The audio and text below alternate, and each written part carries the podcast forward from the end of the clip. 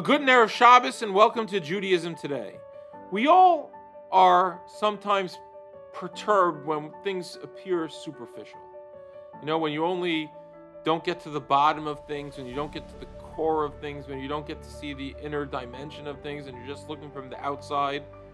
You know, we all sense that there's something missing there. The Ishbitzer says a beautiful idea to using this concept to explain what the sin of the Meraglim was. After all, it's a famous question. What was the sin of the Meraglim? What was the sin of the spies? They merely reported what they saw. Says the Ishbitzer, that was the problem. They reported what they saw. You see, Moshe had used this word latsur es haaretz, taf vav reish latsur.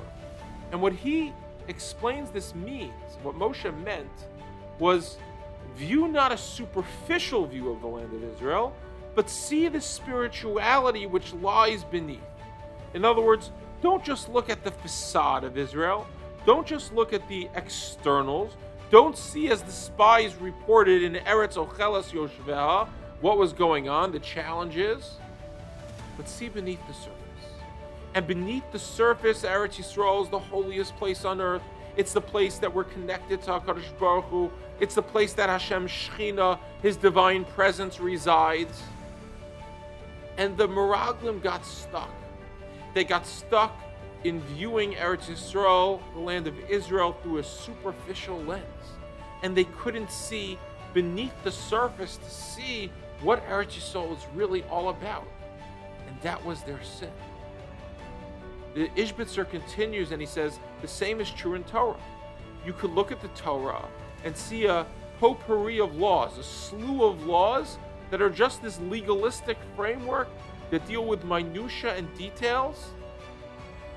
But you, the, our mission as Jews is really to see beneath it, to see beneath the surface, and not only to understand the laws, but recognize the holiness and spirituality which they conceal or which are hidden beneath the surface. We can't approach Torah just with an external, superficial lens, but we have to have the probing, penetrating lens of what is Hashem saying to us? How does this help us connect to Hashem? How does this elevate the world? Don't view them as onerous, burdensome laws, but as modalities of connection. And to take us into Shabbos, I would add this is the whole point of Shabbos. You get caught in the week, you're at work every day, you're busy, you're working, you're with family, you're running around, life is hectic, life is busy, here, there, buzzes, beeps, twings. And come Shabbos, and Shabbos says, yeah, that's the world, but that's only the outside. There's an inner beauty to the world. There's an inner spirituality. It's me'en olam haba. There's an element of the world to come in this world. There's much deeper connection. What the spies teach us, really, according to the Ishbitzer, is a profound lesson for our perspective on Shabbos. That Shabbos gives us the right glasses by which to view the world. That's why it's Mekor HaBracha. That's why it's the source of blessing for the rest of the week because it allows us to see what the rest of the week really is.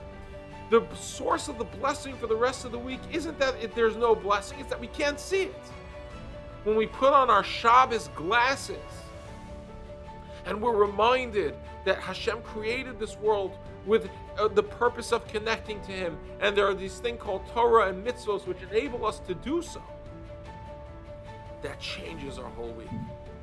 Let's put on our Shabbos glasses this Shabbos, take it with us through the week, and in so doing, we won't be stuck with the veneer. We won't be stuck with the facade. We won't be stuck looking on at a spiritual, at a superficial way of looking at the world.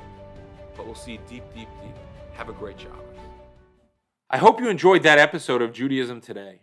If you did, please make sure to follow us on Facebook, subscribe on YouTube, or check into our podcast wherever podcasts are listened to. And we look forward to hearing from you more.